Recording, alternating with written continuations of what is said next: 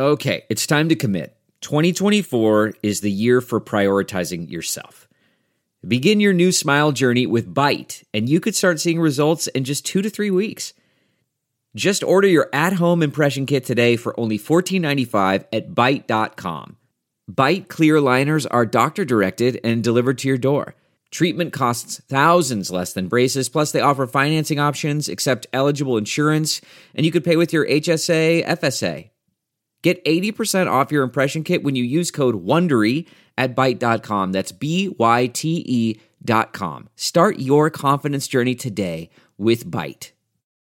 Hi there, it's Julia Louis Dreyfus. You may know me from my podcast called Wiser Than Me, where I talk to older women and get their wisdom from the front lines of life. I was amazed by how many people told me our show made them look forward to getting older, which is why I'm here to talk about season two of the show. Sally Field, Billie Jean King, Beverly Johnson, Ina Garten, Bonnie Raitt, just to name a few. All hail old women. Wiser Than Me season two is out now from Lemonada Media.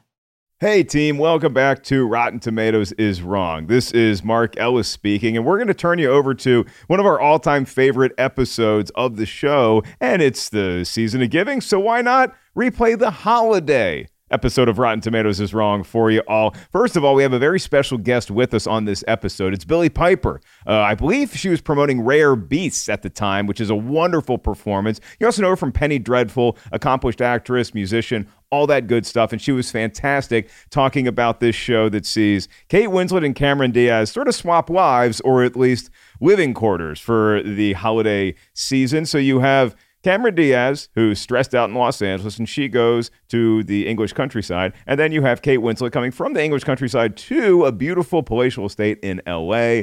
Are they going to meet significant others? Are they going to get out of their own way?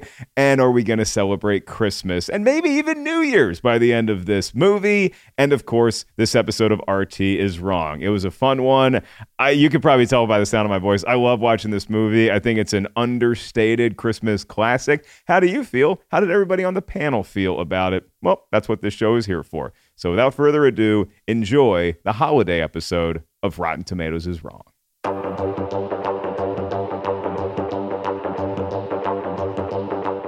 Everyone, and welcome back to Rotten Tomatoes is Wrong. It's your girl, Jacqueline, and back with Mr. Mark Ellis. Pleased to see you, sir, especially given everything that is going through the news and in our ears right now. Seriously. There's a whole lot going on, Jacqueline, but it's always great to be on this show. This, this show's my norm. This is this is what centers me. You know, if, if our lives are a game of tag, I look at Rotten Tomatoes as wrong as base. This is oh, where oh, yeah where nobody can tag us. If you're playing freeze tag, I don't know if you ever got into TV tag when you were a kid. Did mm. you ever play mm. that one?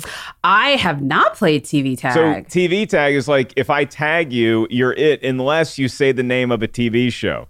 I guess that was hard to do when we were kids. Oh. And so if I went up to tag you and you said Brady Bunch, then I'm like, ah, okay, I'm still it. I got to go find somebody who's n- doesn't own a television. Oh, I think that one would be a hard one for me if you asked me to like name a vegetable. Like I'd be out after four. Just kidding. You're out after uh, carrots? Okay. I'm out after carrots. Uh, oh, or maybe name a holiday tag. Oh, that's why they pay us the big bucks because. Uh, quote a line from the movie The Holiday. or just go down the holidays. I mean, by the time you get to Arbor Day, this is going to be hard. Like you can get through Christmas and oh. Valentine's Day, but like, yeah, quote a holiday. I love the- that. So if somebody tags me, I just think of any movie Garry Marshall directed in his last 10 years of working, and then it gets really tough. But we're kind of covering not really all holidays, but like as this is the holiday. Yes, what we're talking. It's the, the not a holiday. It's the holiday. Yeah, and it requires the the because this movie is epic. Yes, we're talking about Nancy Meyers' film from 2006, The Holiday. It currently has a 49% rotten score, but an 80% fresh uh, audience score. And we have a very special guest with us this week. I cannot believe this. Um, any Doctor Who fans are probably literally like, like with their earphones close to it because you probably read the tagline. That's right. We're talking to Billie Piper, star of such incredible things from like I Hate Suzie, Secret Diary of a Call Girl. Of course, as I mentioned, she was a companion on Doctor Who. And she is here to chat with us about her directorial debut, Rare Beast, but she's also here to defend defend her love for our selected film, The Holiday. So before we bring her on, Mark, please, sir, if you will, give us your synopsis of The Holiday.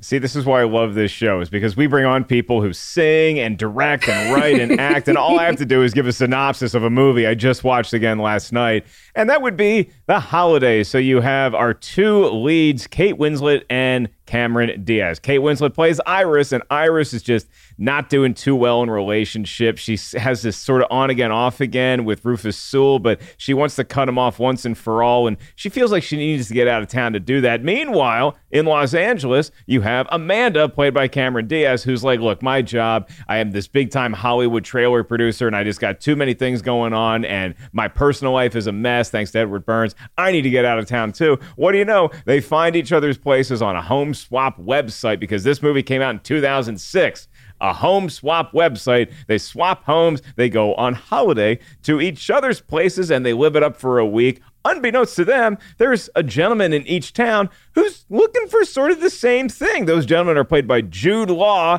who's going to romance Cameron Diaz, and Jack Black. Yes, kids, Jack Black is going to romance Kate Winslet. They meet. Do they live happily ever after? Well, at least until New Year's Eve, I guess. It is one of the more modern classic romantic comedies, especially around Christmas time when this movie takes place. Love, love, love it. I think they they end up falling in love and, and heading off into the sunsets. And Cameron Diaz uh, does a movie studio company. COVID has taught us she can do that anywhere. She'll be fine she'll be fine cutting trailers from London. Let's keep it real. She can stay uh, in Surrey. And yeah. my, I, I think uh, shortly after February, they probably had some like weird Fleetwood Mac sort of romp with all four of them, and they just yeah. figured it out. And he's a know? book editor. You can edit books away from offices. That's the one thing now. It's like now there was like this romantic comedy back in the day, Go the Distance, about a long distance relationship. That going doesn't work. Yeah, going yeah. the distance. Yeah. That one is not a thing anymore because we've learned we can be at home. But we're going to take it back to the time when this would have been a separation and would have caused a breakup back to 2006 with a little segment where our review curation manager, Tim Ryan, tells us what the critics and audiences were saying about the holiday back in 2006. Let's do the little segment we like to call Two Minutes with Tim. Two Minutes with Tim. The holiday has a particularly strong pedigree. It's got four big stars at the top of the marquee, and Cameron Diaz Kate Winslet, Jude Law, and Jack Black.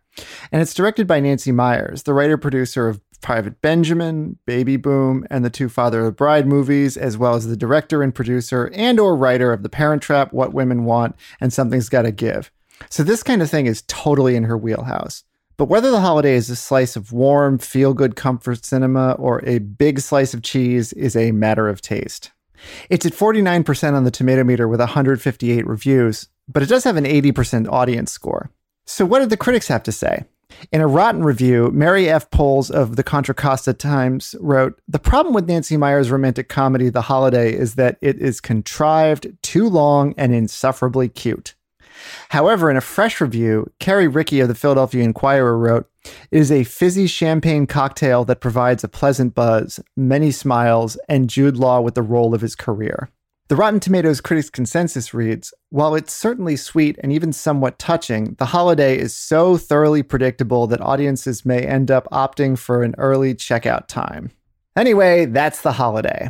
And Jacqueline and Mark, if you were a melody, you'd be only the good notes. Back to you, folks. Aww. Aww. Thank you for that, Tim. I know. Also, I'm not surprised. It's 49% of the tomato meter. Remember this, Mark. The critics' consensus is supposed to reflect it the is critical the consensus. Critics. I like that fizzy champagne line though, because that's exactly yeah. what this movie is. It's just a nice, pleasant first sip of champagne sort of buzz that you can hopefully coast on. We'll see how we actually feel about the movie just a little bit, but I think that's a that, that's why Tim Ryan is the best in the business. Well, well mm. done, Tim. Yeah. Also, an apt description for our guests. I think that she is also like a little fuzzy sip, sip of champagne herself, and I am ready for us to give ourselves a glass. That's right, folks. It's time to bring Miss Billie Piper on to the program to Rotten Tomatoes is Wrong, where she's going to talk with us about the holiday. This was recorded separately, so have a listen to our chat with Billy. Billie, welcome to Rotten Tomatoes is Wrong. Thank you so much for coming on the show. Thanks for having me. It's an absolute um, pleasure, and and and I'm flaccid that you're having me on the show. Girl, thank I, you. I can't believe you're saying that. Seriously, I, for all the other Doctor Who fans fainting that she is like you know, anyway jazzed at us. Let me tell you, it's the other way around. but we're here to talk about your new film, your directorial debut, Rare Beast. But before we get there, you want to go ahead and I think correct the record on something that I feel similarly about, and that's The Holiday, which is currently rated 49% rotten on the tomato meter, but it has an 80% audience score, yeah. and I'm one of those votes. So uh, I'm guessing you're thinking uh, Rotten Tomatoes is wrong because it's below 60% and it's not considered fresh. But why is Rotten Tomatoes wrong about the holiday? Give us your your log line on that. Well, it's so funny because when I read the list of films, I was like, oh my god, they they can't about the holiday. They just can't. And then when I started breaking it down in my head um, ahead of this interview, I was thinking, what? like the holiday is really, really great and satisfying at Christmas but yeah. when you try and when you try and sort of fight for it for the rest of the year, I found it actually quite challenging. So, um, so actually, um, I don't know how much I can uh, pull you guys apart right now um, on reflection. Um, but there are some things that I feel very fondly towards, and um, and yeah, I mean, let's talk about it. No, we will. Um, and also, we've got a little bit of LA London swapping going on here. You're not coming to my house, but I feel it. Uh, yeah. Mark, Mark, did you? I know you revisited this for the show. I don't even think I know your holiday thoughts, and I know a lot of your movie thoughts.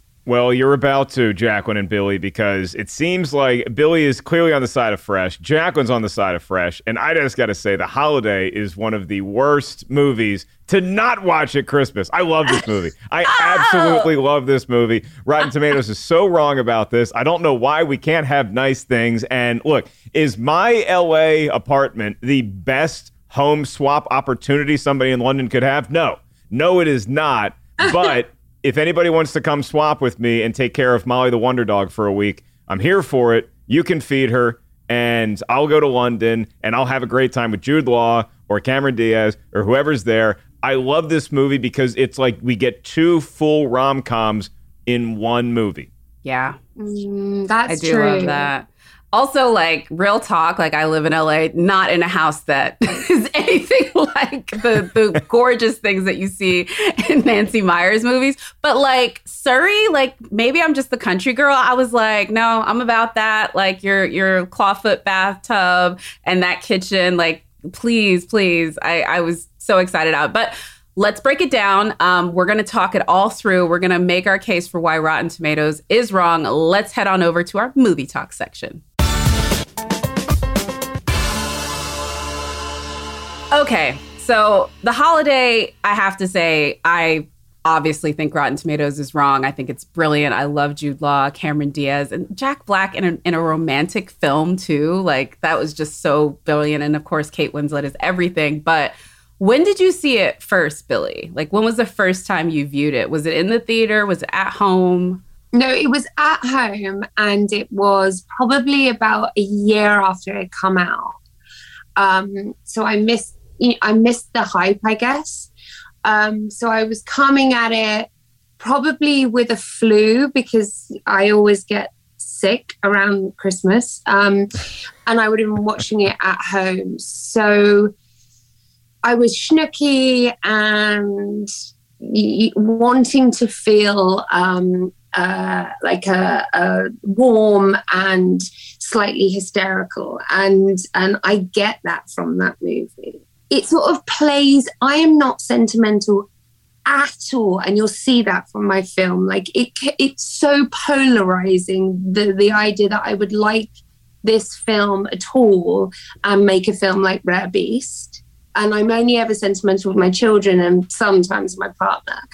Um so but with the with with when it comes to these sorts of films i don't know they just they buckle me, um, especially if there's anything British in them. It just plays into uh, so much sort of sort of fond um, memories of um, you know living and growing up in the UK. And of course, when you watch it in the movie, it's also horrifically far fetched.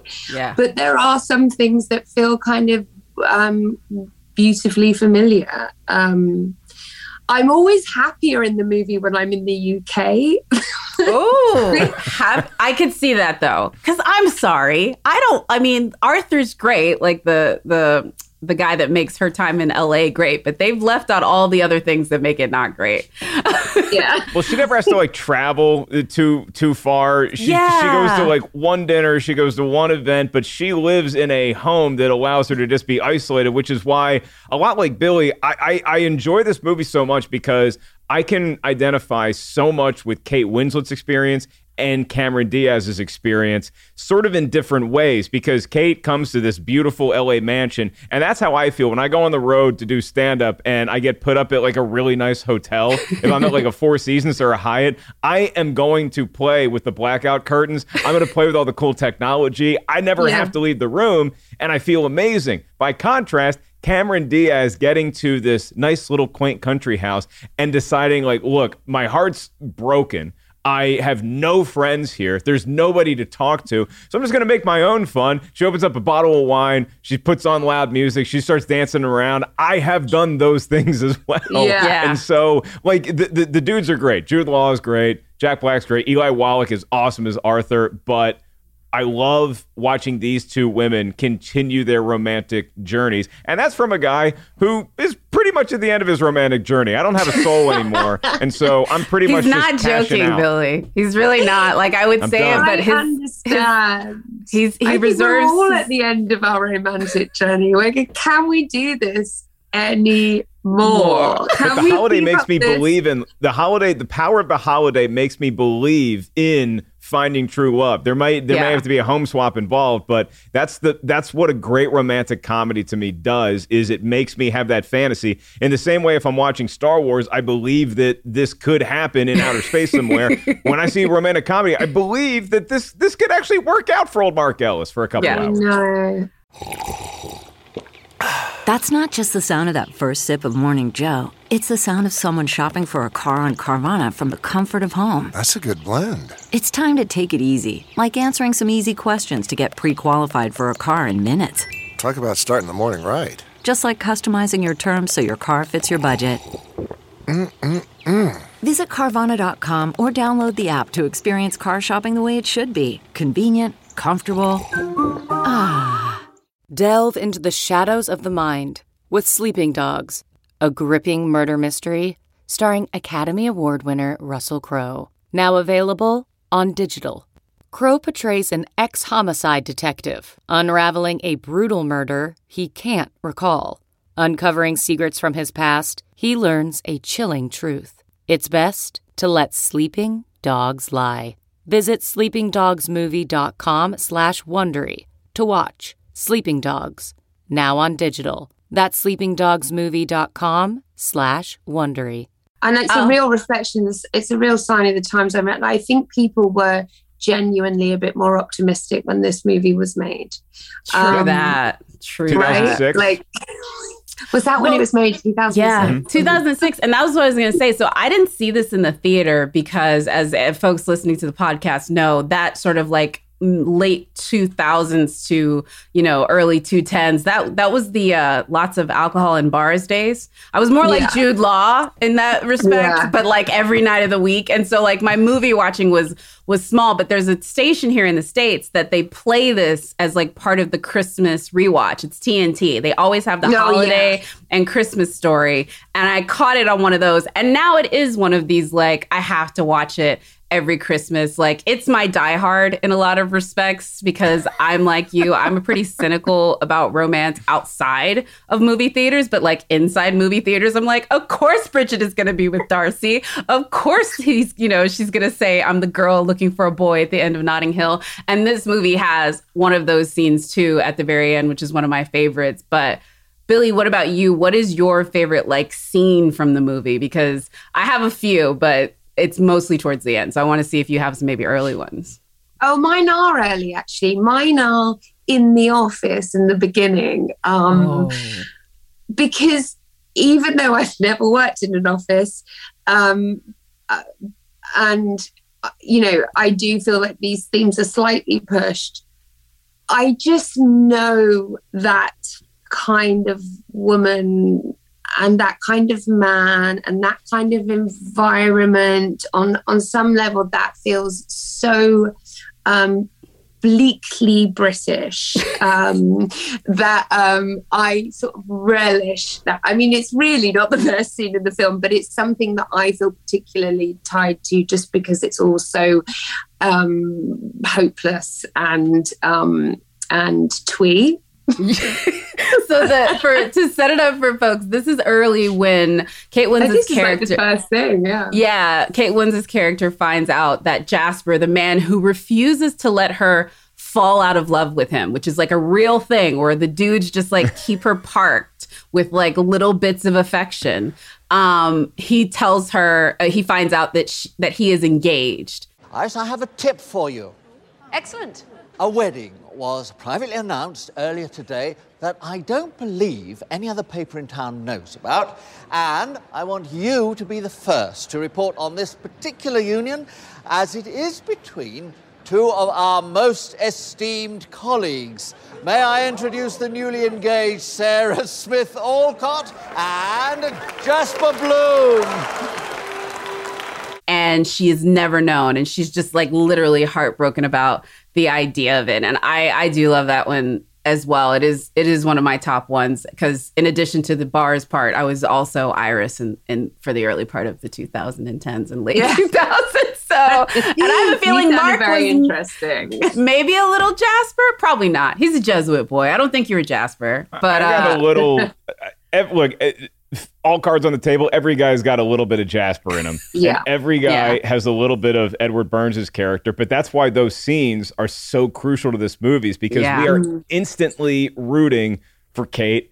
And for Cam- I'm rooting for Kate more than Cameron because like like Cameron's got this great gig and she's just really working herself too hard more than anything else. But I do love the scene where we kind of fourth wall it and it's like the movie trailer voice yeah. narrating Cameron's life. I just thought oh, that was yeah, like a cool trick. Good that that you wouldn't normally see in a rom com. But Jacqueline, as you know, I am my favorite Star Wars movie is Return of the Jedi. One of the big reasons is because we all win at the end. Yeah. And I love the winning at the end of this movie where it's New Year's. We just had Christmas and it's New Year's and everybody's actually meeting for the first time Yeah. because you had this nice home swap and you had great results in your personal life. But can we actually all be friends in real life? That scene lends me to believe yes. So the ladies can pair off and dish, and Jude and Jack can find something to talk about. The kids are having a good time. I love that the good time continues through the new year because that just shows the promise that this isn't just some one off thing. We're going to have many more holidays with this cast. I want a sequel. Give it to me. I am with you on that one. Yeah, I've I'm with you died for a one. sequel. I mean, Um, just the concept is so unbelievably dated, and the sort of women just hanging around for men in the in this really desperate way now Mhm. just suddenly feels so tone deaf. Um, but um, so I I would be interested to see what steer it uh, it would take in a sequel. oh Um, yeah. I wonder if they'd be like, really? We moved our entire world for those two? And I would love for them to also make reappearances too, because they they got to set the the other side of the story correct. Um, if I was going to talk about a scene though that sort of like hits down for me, I'm a TCM classic movie girl, and basically every time Arthur comes on the the movie, I, like my heart melts. Like I think of my grandpa who was literally sitting me down to watch TCM. He was not working for Louis Mayer, but I just I felt like he was the embodiment.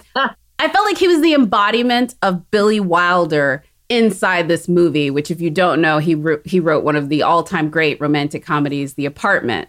And I just felt so much of that energy in this. And so uh yeah, every time Arthur comes on, but the very first scene where she rescues him and and you see uh his Oscar and then also when he talks about you're a leading lady playing like you're the best friend Like that is a great Oh. line. Like you're not the best friend. Uh, those moments between Iris and Arthur. I love Jude Law. I love Cameron Diaz. There's so many other great moments. Cameron Diaz like tipping up the wine at the store.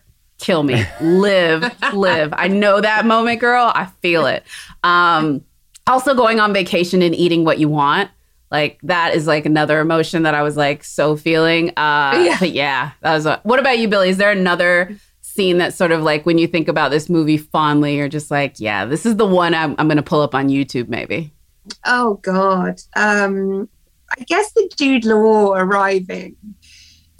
um, just because it's so brilliantly cringe. It's Mhm. like it's I don't know, there's just something so unbearably charming about it. It's and, perfect. And then it's you're such a perfect scene.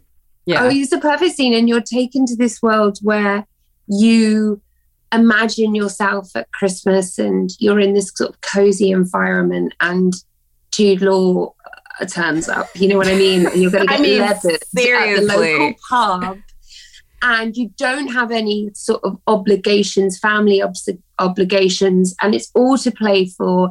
It's a nice scene because it allows for fantasy. That's what Yeah. I like about it. It allows you to imagine your life at Christmas like it used to be like 20 years ago. honestly. And like it, you know, in, in a lot of ways, I mean, like this is like early days of like social media. Like those two would have just DM'd for like six, I know, you know, maybe six. that's why we like it so Yes, much. yeah. It's like It's pre- actual people Yeah. meeting in real life and in different ways. And so like Yeah. I like in this movie, I think a normal romantic comedy is like a Snickers bar where it's it's just everything's packed into one. This movie is like a Twix where we get two different sides and we have one relationship angle and then we have a totally different one because the way that Jack Black and Kate Winslet get together, it's it, that's much more Mark Ellis where it's like Yeah. you just become friends and then you realize, oh wait, I really am actually in love with this person. With the Jude Law arriving with Billie's scene, it takes place early-ish in the movie because Cameron's character has just gotten to England. She's settling in the home. She's trying to figure out it, it out. She's trying to figure out how she can have a good week here, away from work, dealing with her heartbreak. Jude Law shows up, and the genius of that scene is that we have been set up to as soon as we meet Rufus Sewell, we're like, wait, I, I, I don't like this guy. I don't like this guy. And Edward Burns, like, yeah, this guy's got ulterior motives. So we assume the same thing with Jude Law. And it's a smart move by Nancy Meyers to be like, no, I'm going to turn that on its ear a little bit later in the movie when it's mm-hmm. revealed, no, this guy's actually a widower. He's been dealing with his own version of heartbreak and he's got two mm-hmm. little kids. And so it just, it, it's, we meet a character and then we learn more about them in the next scene. And it totally changes that scene when i rewatch it because this is one of the movies i'll rewatch every christmas. And so it just lends a different sort of subtext to when jude law first shows up knowing what's going to happen. Oh, and can we add uh, Rufus uh, uh, is the great actor uh, Rufus Sewell who plays uh, the Jasper. But let's talk about a typecast. Like anytime he shows up in a movie now, I'm literally like, what's he about to do? So anytime he's like a good guy, I'm like kind of happy about it. I'm like, he just has all those faces like, mm, you might be doing some nefarious things. Uh, I know. um, it's so interesting that we talk about Jack Black because you know Nancy Meyers is known for these for these movies and for just movie uh, casting movie locations like houses that none of us would ever be able to afford but like want to live in. Because like of course like Cameron Diaz's house is just so crazy over the top dream LA house. But then also Kate Winslet's house is like the perfect most idyllic British cottage that also nobody can afford. Like let's Yeah. be real. Um but she's just like built this i don't know it's just it's an industry of of these type of stories and i i find them to be really like i don't know you just kind of love them and, and you think of things Yeah. like like the um, the intern and something's got to give and it's complicated billie do you have like a favorite one of hers besides this obviously that that what you like want. yeah is that what we want is that yeah that that one she yeah that is yeah oh Does she direct? Yeah, I think she may have written it. written that one. Let me see. yeah she worked on it but i think that that, that Yeah. was a, an anomaly for nancy meyers because she, it, it wasn't her original source material It wasn't hers. Yeah, that that one. I think you're right. but Uh, she did such a great job with what women want She did I such mean- a great job with it because it's such a ridiculous idea, but it's also something that as women you always go, I wish you knew what was happening inside my head. and then- Real and but talk. also I, but also the performances are so real Yeah. that you are you are completely sucked into this um, really big idea and really big sort of formal um, theme and it's really clever but also really emotional Yeah. And then also, I mean, like, look, I mean, this is the woman who started with Private Benjamin and then gave us Baby Boom. Like, Yeah. there's just like, like, let's really talk. And another thing too, like Rob Reiner obviously gets a ton of credit for the Princess Bride, but that's, I mean, uh, sorry, uh, sorry, Princess Bride, uh, Father of the Bride. Uh, that that was her screenplay as well. Like I just, oh my god i yeah, totally forgot about yeah, like I said, I said Princess Bride, I meant Father Bride. But yeah, it's just like another example of you know I, I'm a I'm a writer stan. Shock, a writer is a stan of other writers, um, and it was also why I loved um, the like what you were able to do with with your film, like coming out of the gate, not just saying, "Hey, I'm going to take a script that I just got," but also saying, "Okay." I'd like to um, direct one as well. Also, before we get into Rare Beast, I wanted to also tell you, Billie, you're not the only one. We have a book called Rotten Tomatoes is Wrong. It's sort of like the precursor of this podcast. And let me tell you how like hotly contested the holiday was. I wanted to write about the holiday, but like there were so many on the Rotten Tomatoes editorial staff that wanted to write about it that like it was like I think my editor Joel like pulled a, a name out of a hat and I didn't make the cut on that one, but it's a great essay and if you ever get a chance, I feel like this is the bible for you want to start a movie fight with someone, but also really love um, lovely movie Step Brothers. I mean, um, I was uh, like Willow is another one that's in here. MacGruber. Willow's Oh, God. amazing Yeah, yeah. So if you ever get a chance, that's like a good one that is sort of like I think an extension of what this show has to offer um, Yeah. as far as like, hey, look, you know, maybe they didn't get the snapshot of the time, and that's what's crazy about this is it's it's a b- beloved film. Um, I have to ask you, do you have like a a person you've watched this with, or like, do you have like a personal sort of like, because like I feel for me, this is like a girlfriend Zoom movie, like for- for- hundred percent yeah, like like no man wants to watch this film with Except me. for Mark. and i've i've had like probably four boyfriends since this um like meaningful relationship since this film has been around. And none of them have wanted to watch. Um they can do the beginning and then they're done. Um it's definitely a it's definitely a girl like you know just a sort of sad drunken girl fest Yeah, I live for not it. necessarily just sad either. It doesn't have to be sad. It could be um it could just be giggly, giggly Christmas girl. yeah, I'm down for it. Wine. There needs to be wine. There's a lot of great wine moments in this movie, and I think uh, I think we got to Oh, yeah. keep with it. And you should show it to somebody that's Gen Z so they know what a blockbuster looks like. oh my god, yeah, absolutely. And people are smoking inside, which is just such a lovely fond memory. You know? Like when Oh. you see it, like, oh, it was fun. Yeah. Right. back in the days before I had to hold the table for everyone smoking. So Oh. you go out with everyone, they all go outside, and then you look like the ass because you're just no, no, no. There's ten people that I'm with. I'm taking up this whole table. They're all outside smoking right now. yeah.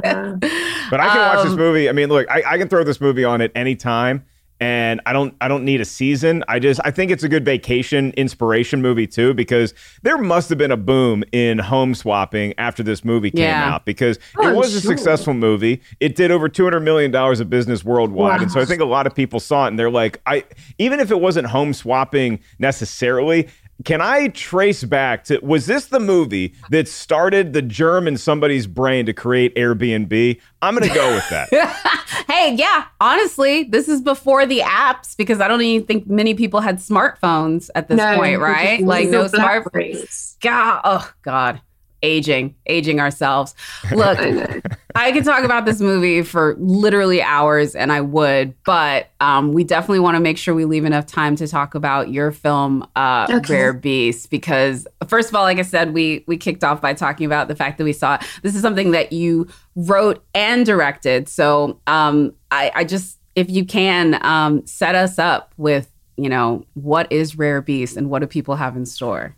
So I guess the film in like the headlines of the film are I wrote this film when I what nine years ago. My second son had just been born, and I was leaving my 20s into my 30s and i felt like all the um the, the cultural messaging and the cultural steer was that we can have it all as women and by the way you should have it all and you should be really good at it all and all I could, even though maybe there was some goodwill in that messaging, but all I could sort of see around me was like common crisis where everybody was attempting to do that and falling apart. Like it was costing women. Um, and there seemed to be this, re- and the, the beginning of this huge shared anxiety, which I think has probably got progressively worse since I started writing this film. I just, I wanted to talk about, um, what it really looked like and what it costs to be a modern woman and um, not sugarcoat it and and you know it's heightened as a movie i think but it's it's dealing with sort of um, it's quite divisive in a way this film um, and it will entirely depend on what you've experienced in your life as to whether you can marry with these characters because you're meeting them and they're all at the end of their rope and they're really really coarse with each other. But they have nothing to lose and you you get that from the beginning. And so it's just a journey. It's a journey of a sort of modern relationship and and not just a sort of romantic relationship but a, a relationship with the the protagonists with herself and her her own sense of worth and self being um, uh, uh, self care I I'll preface this question by by saying you've you've known me for about 20 minutes now, Billie. I, you probably can already tell I'm super lazy,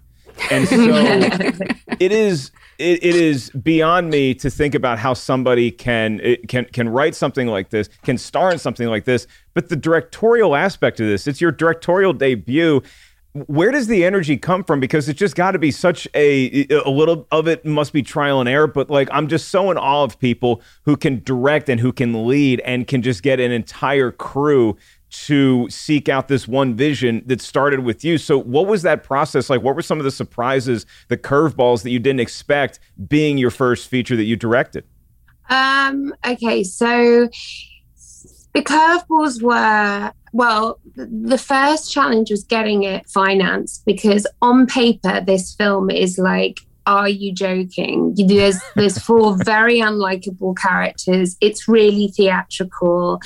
Um, it's um, it's very aggressive, and it's even worse when you just cold read it. Um, so there's so that was a challenge. It's getting the right person behind it to champion it and and convince wealthy people to give us their money. Um, that was hard, uh, but it's a game of nerves making an independent feature, and I've been in them as an actor, and you're not. You know, it doesn't really touch the sides. You know what I mean? As an actor, you're like shielded from pretty much everything, um, and which is why we're all so spoiled and gross. um, and, but, and, then um, as a producer, even um, it's it's just a game of nerves as to whether the film will be finished, be made, be completed, be um, make it to post, have money for post. Mm-hmm. Then promotion like so many things can go wrong when you have no money and no time. And what you're relying on heavily is goodwill from the crew. Um, you know and that is a tall ask after a certain point. Um, so the sort of game of nerves of it was um, that was that was the bit i found most challenging. Also i was pregnant so it was physically challenging. Oh, come on. This is this is you, too much. It's... You and Emerald I am a Fennell.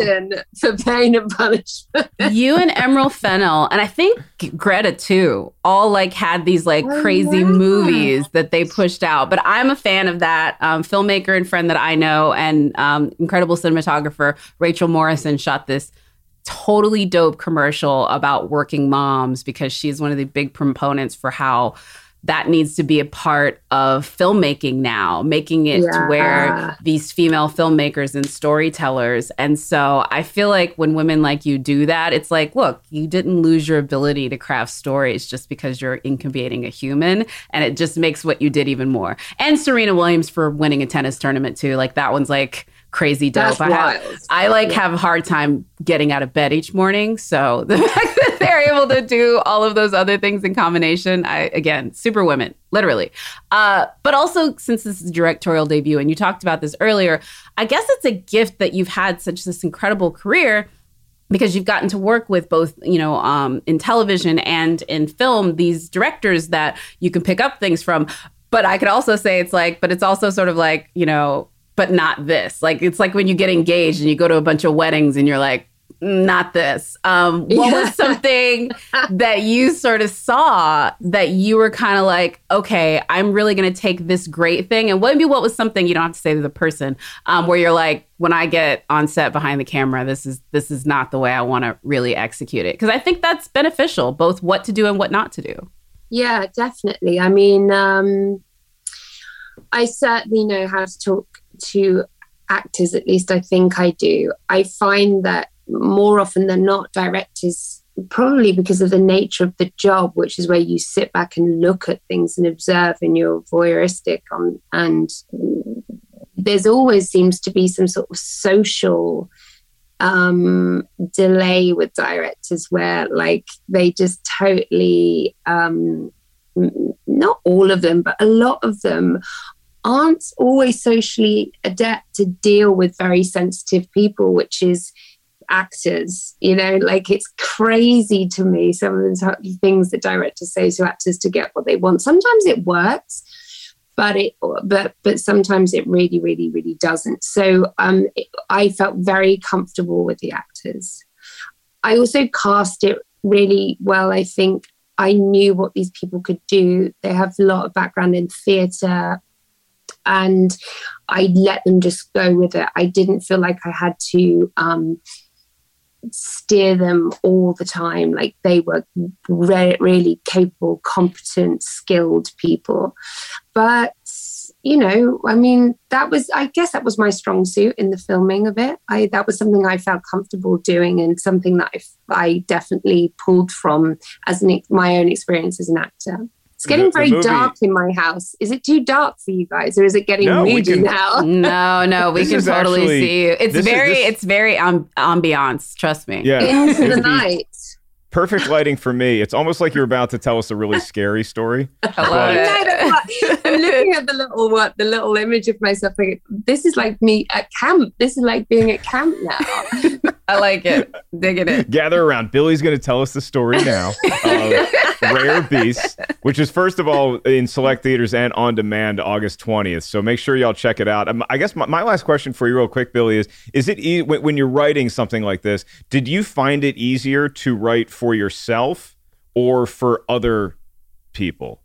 Well, I guess when I was writing it, I didn't imagine me saying it. So uh, it all felt like it was for someone else. Okay. Um, even though I knew I was going to be in it, I didn't imagine it for myself.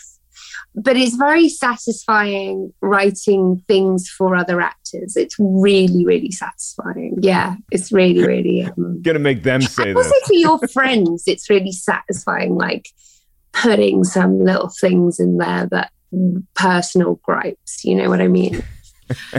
yeah, that was the thing I felt about it because it's it's chaotic in so many ways, yeah. but I also feel like that's a female mind, especially a female yeah. mind that's trying to de- deconstruct whatever a dude is thinking, which again, that is like a math problem unto itself. but like you really i think kind of captured modern dating in a way that like i wouldn't expect given like is this like were you just robbing all of your single friends that you would call over and be like all right bitch about this dude this week. Like what is the yeah. No actually i felt uh, not all of it some of it. Yeah. Um, but some of it was from guys as well. Ooh. it wasn't just from girlfriends. Some of it was like you know the male frustration with um, not earning as much money as their counterpart, you know, mm. or um, uh, oh, me too, me too. Like, like just, Yeah. just some of them just not feeling it. Some of them being being very put out by this um, modern um, female uh, liberation, I guess. Um, so yeah, that felt quite um, fun to expose. Yeah, it is equal. Like this is not yes, it definitely dissects the the female aspect. She's our main protagonist, but this is more about modern dating, and I think that's why it's really going to be interesting uh, for folks to see it.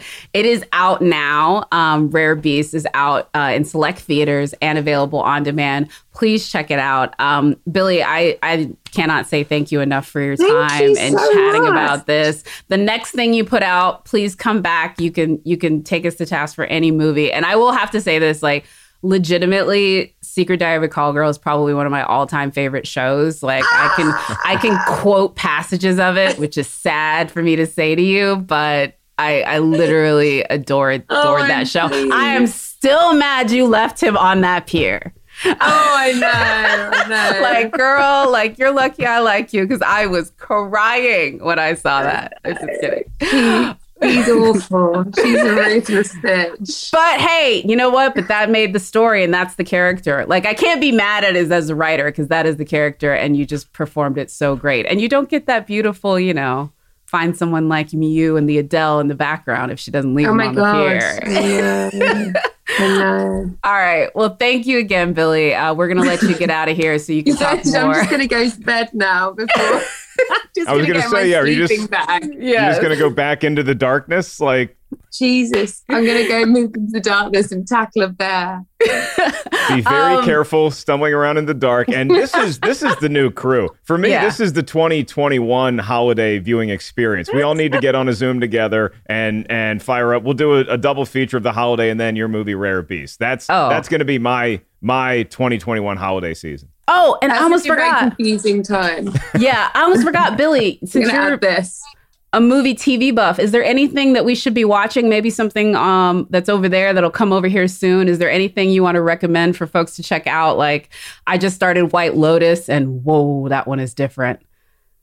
I haven't seen anything r- recently. Um, I oh god, I'm not cultured at all anymore. what can I say? What You have a I say? newborn. You have a newborn. You're allowed. You're allowed. You I, got I yeah. really have no recommendations. I talked to Tom. I actually spoke to Tom Ellis like a month after he had his kid, Oh, and he's yeah. like, he's like, I will talk to you about Peppa Pig more than I will talk to you about what's in theaters. So you're you're totally allowed. I I will. you want to know will- something that's quite sweet? Tom Ellis's daughter and my son are in a band together. Shut the front Yeah. door. And I love They're in both of y'all. Y'all were great interviews, both of you. They're in a band called Galaxy, and they played their first show um, about a month ago, and they're really cute. We're supposed That's to talk to better him for a streaming Lucifer. recommendation. That is way Yeah, better than a streaming way recommendation. The fact that your kids are in a band together, the talent, the talent. Oh, I love it. I'm gonna tell him. We're supposed to talk to him for Lucifer. I'm gonna tell him that we chatted. This is Tell so cool. I will. Okay, thank you again, Billie. This has been great. Bye, guys. Bye. Thank you. Bye. Bye. She's so fun. Like seriously, like it, first of all, she's in London, and so she was way past her bedtime to speak with us, which I really appreciate. But she was still like tons of fun, and you can tell like loves movies, and I like her like dry, cynical wit. Like that's that's my level of comedy. Nothing It against like- you, Mark. we were doing our own sort of holiday reenactment because you're in Los Angeles, Yeah. she's in London, and I just hope I wasn't the Rufus Sewell character. I hope I wasn't Jasper. I mean, let's be honest. We're all a Jasper in someone's story. That is the one thing that life I'm will Arthur. teach you. You're I'm Ar- Arthur in everyone's story. I just want to be the really, really old guy with some good tales to spin during dinner. Well, I'm not going to dispute that, but Arthur also worked at Hollywood for several decades. And so I'm going to go ahead and say there's some chapters he wouldn't want published. okay, before we like slander Arthur, the most lovable character in history, uh, anymore, um, like, I don't know. I think that we, this is what's great about this one is it's found a secondary audience as we talked about like this is one like i've seen holiday marathons i'm pretty sure that tnt does like a holiday marathon am i right Am I wrong? Yes. Yeah, they will they'll marathon that, but sometime I think Lifetime does a holiday marathon. Lifetime might not even wait until like Christmas time proper. I think it's like the day after Thanksgiving. Lifetime is like open the floodgates. Let's get the holiday. Let's usher in the Christmas season. Yeah.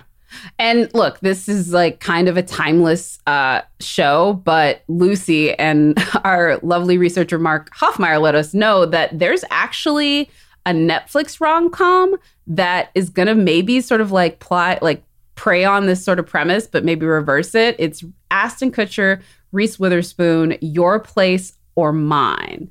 And it was written by the girl that wrote Devil Wears Prada. So I'm gonna give her the benefit of the doubt. Okay. Yeah. Ashton Yeah. Kutcher and Reese Witherspoon. Yeah. Okay. Two best I- friends who live on opposite coasts swap homes for a week and see their whole lives change. Are If they going to fall in love? Or are they going to fall in love with ah, other people? I think people? that they, they may fall in love with other people. This is straight up disrespectful. I don't know if it's disrespectful. Meyers did it first, and we don't need another one. I mean, look, It's it's 15 written by the woman who did The Devil Wears Prada. And anybody who can give Meryl Streep a line, that's all. I'm going to give him the benefit of the doubt. If she had written Going the Distance, probably not. I like that movie, but I'm not giving like you the benefit. I'm not giving it the benefit of the doubt, though. That's what I'm saying. Like Devil's Wears Prada is one of those things where, like, you made this. I'm giving you the benefit of the doubt. Robert Rodriguez, he made Dusk Till Dawn for the rest of his career. I'm giving him the benefit of the doubt. That's what got me to Spy Kids opening weekend, ladies and gentlemen. So there's certain things like if you make it, I'm going to give you the benefit of the doubt. So I'm sorry there was a lack of vampires in the Spy Kids franchise to satiate your taste. But I mean, look, if you look at the holiday, I think one, one of the cool things that I learned behind the scenes on this, thanks to Mark Hoffmeyer, our great researcher, was that Kate Winslet apparently had never had a, a movie role written for her, like with her in mind. Until this movie, Nancy Meyers told her that she's like, "Hey, uh, no, I actually wrote this with you in mind." And Kate's like, "Get right out of town." She's like, "No, no, I, I, I wrote this for you." And apparently, Nancy Meyers saw Jack Black in School of Rock and is like, "I just, I like this guy. He's speaking to me. He's communicating with me as an audience member." And I, I think in retrospect, it might have been considered like, I don't know if risky is the right word because I don't know that Jack Black would turn anybody off. no, I mean but- for a studio picture, yeah. Like let's be honest, they they want to basically cast someone like Taron Egerton, who's the pretty boy they cast when they want to pretend that a pretty boy is not a pretty boy. Right. And so Jack Black just walks that that fine line of not being the classic Yeah. like look like a movie star, somebody worthy of Kate Winslet in our superficial judging eyes, Mm-hmm. but he also isn't so schlubby that her getting with him at the end, you're like, this would never happen. Like you kind of Yeah. believe it. Yeah, no, I definitely believe it. But that's like, I mean, especially Hollywood at this time. Mean, stu- even Hollywood now. Taron Egerton is going to play Seymour in Little Shop of Horrors, and I'm just like, Seymour is supposed to be like a down and out loser, and I'm sorry, there's not enough glasses in the world that'll make somebody tell me that Taron Egerton isn't like a stone cold fox. Like, but like Jack Black is great in this role and I think he's believable, but you'd have to imagine that they wanted more of that like sort of Rachael Leigh Cook and she's all that transformation where you're like, do y'all not see this? Like we see that this person is hot underneath these glasses kind of person for this, but I like that they uh, kind of pushed through it on that one.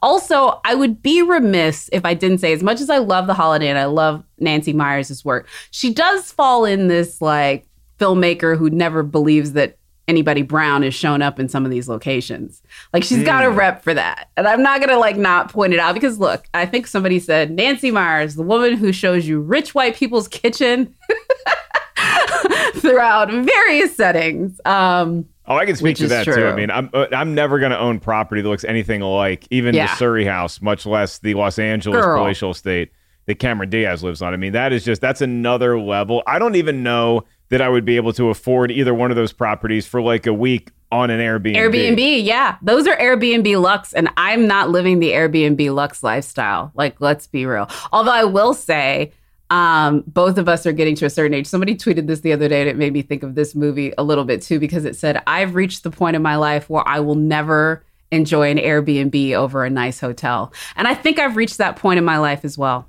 I'm there, but then sometimes you just get an Airbnb, and it, like I don't need to get into the culture. Wh- uh, like if I if I'm traveling somewhere, I will put myself into the culture when I deem fit, but I also want to be able to retreat to a nice static Hermetically sealed. Yeah. Yeah. Yes. I, I still want to be in a normal creature comfort hotel, which I do really enjoy hotel in the fancy lobby water. But I think my, my final thing on the holiday is this, Jacqueline, is if we're looking at the future of these two relationships, I think that Jack Black and Kate Winslet's characters have 10 kids minimum. I think they do nothing but Yeah. procreate. I think they- Absolutely. that's what they do. Mm-hmm. Jude Law and Cameron Diaz would make the most beautiful children on the planet. I don't think they have one kid. I think that they just focus on the two that The he two has that in the he's prior got, relationship. absolutely. And meanwhile, Jack Black and Kate Winslet are making a whole football team. I, I absolutely kind of agree with you on that. Like they're gonna fill up Amanda, the Cameron Diaz's uh, character's house full of children. Like Yeah. absolutely. Mhm. Sh- uh, because look, they're both like home things. Like she's a book editor, he's playing the piano. That that's a lot of sex that can happen in between those two activities. Let's Oh, yeah. be real. You know. I have a question real quick. Um, because you guys brought him up a bunch before we move on. This is gonna sound really bad. Um, Arthur, who you guys brought up a bunch in the conversation with Billie, played by Eli Wallach. Can you tell me like why he's a big deal? Because I remember like watching him in the movie, but I also know like, isn't he like a famous movie star or writer or something from like actual Hollywood? Like, what's the deal with Eli Wallach? Do you guys know his background? so he's a famous character actor. Yeah. From like old school time. So like he was in The Good and Bad the Ugly one.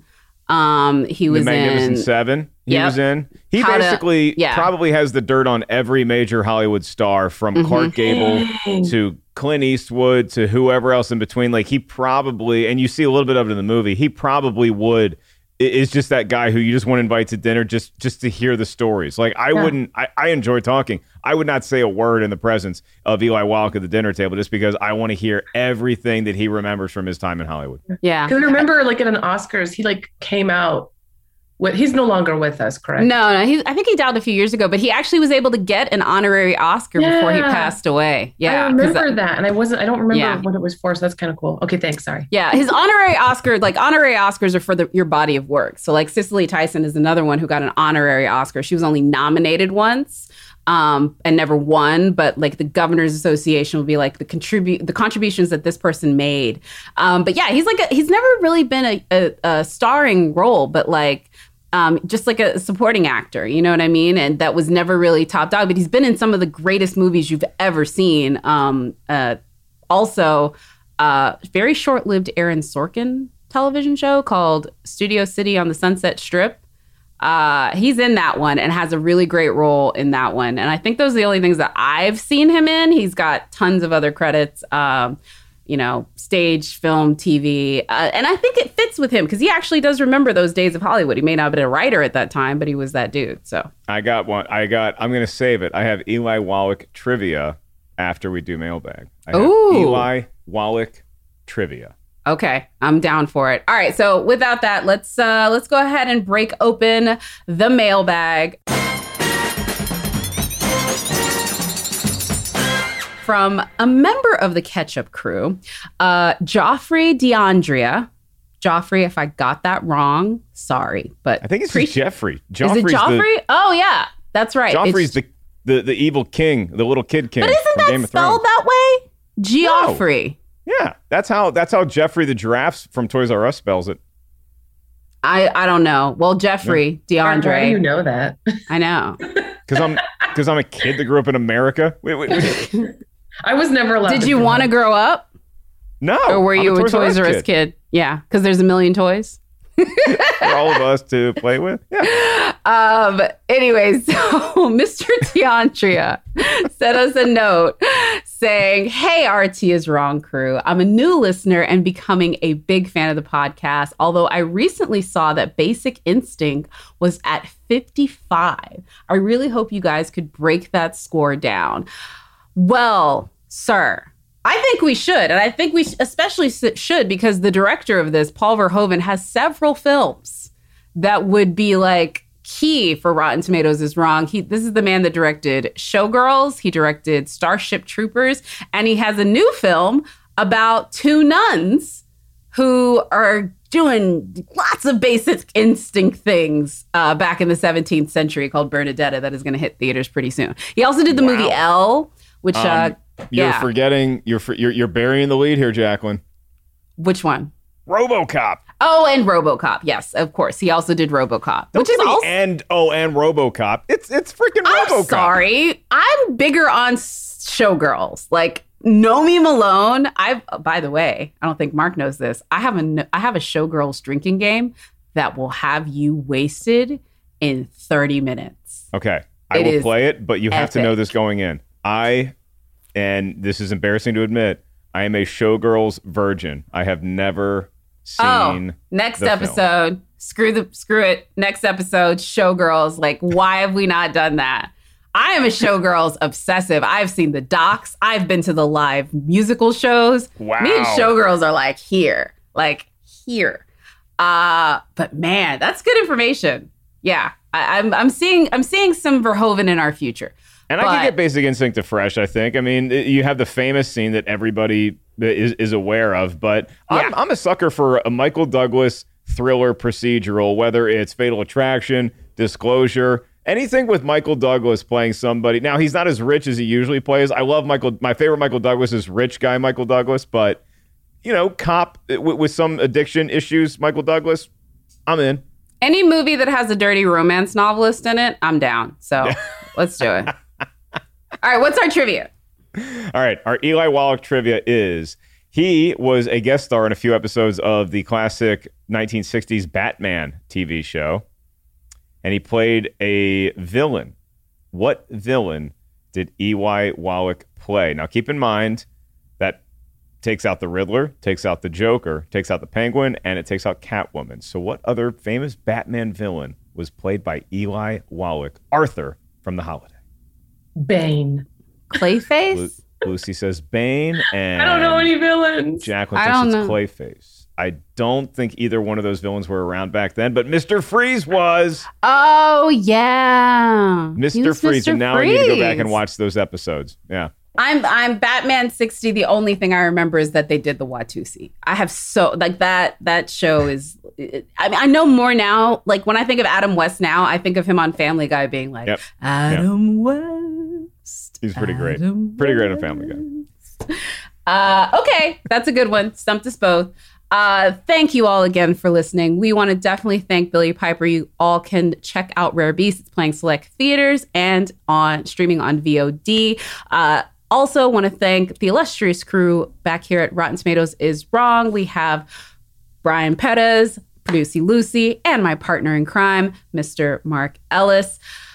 Wherever you're listening to us, please, please, please rate, subscribe, follow. I don't even know. Are there stars and hearts where you're listening? Just make sure folks know that you're a fan of the podcast. And if you have a suggestion for us for a film that we should break down next, please email us at rtiswrong at Rotten Tomatoes. And what we're doing next week.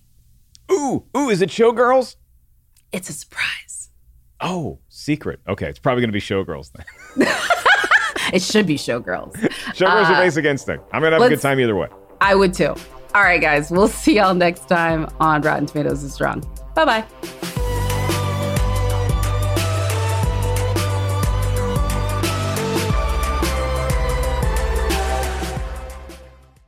Look around. You can find cars like these on AutoTrader. New cars, used cars, electric cars, maybe even flying cars. Okay, no flying cars, but as soon as they get invented, they'll be on Auto Trader. Just you wait. Auto Trader.